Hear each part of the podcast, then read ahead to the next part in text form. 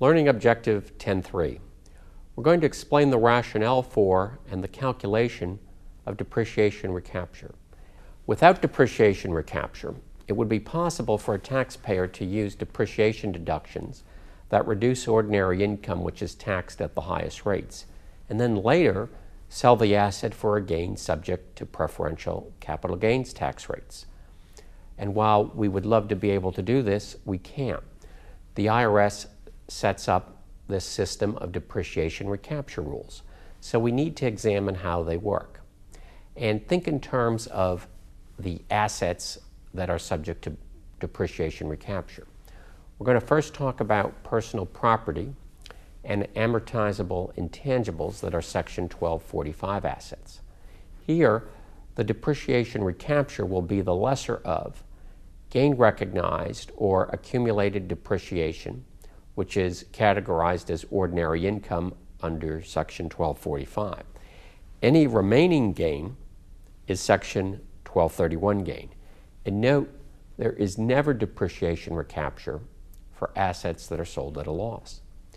When taxpayers sell or dispose of Section 1245 property, they encounter one of the following three scenarios involving gain or loss, and it can only be one of these three scenarios.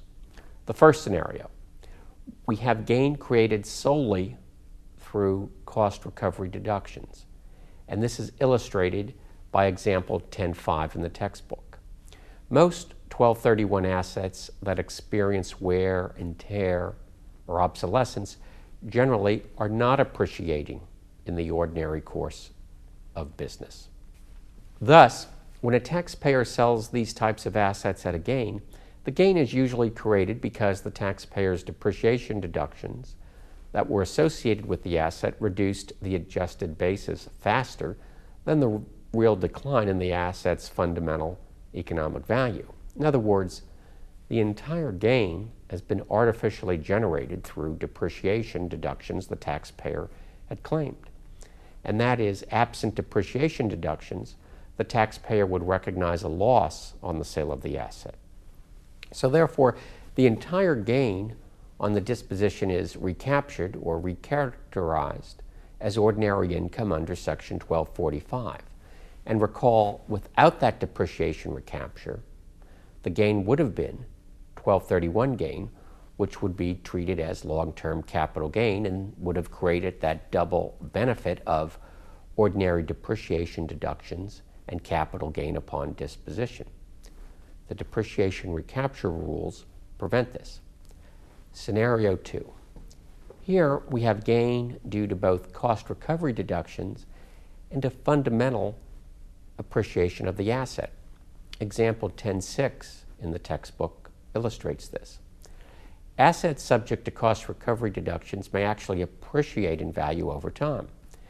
When these assets are sold, the recognized gain needs to be divided into the ordinary gain category from depreciation recapture and 1231 gain.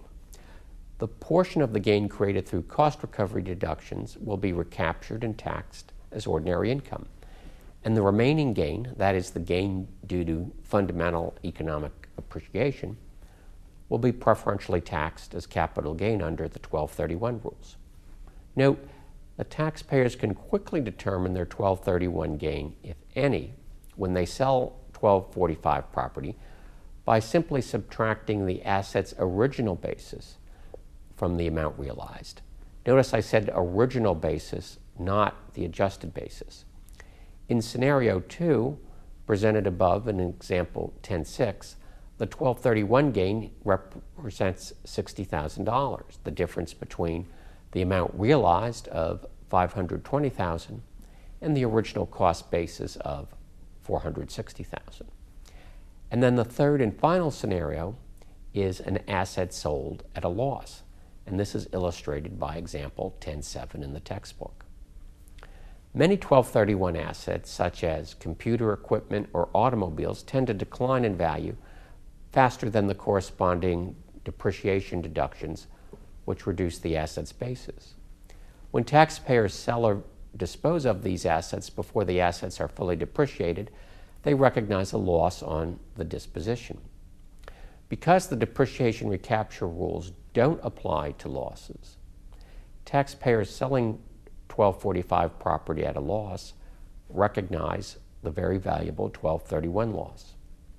Depreciation recapture does not again change the amount of the gain, but simply converts or recategorizes the gain from 1231 to ordinary income.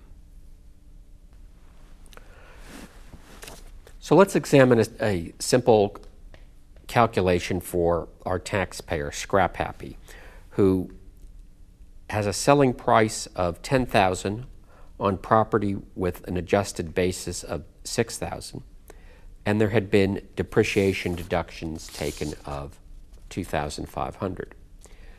Here, the depreciation recapture, remember, is going to be the lesser of the depreciation taken, 2,500, or the gain realized, which was 4, the difference between 10,000 and 6,000.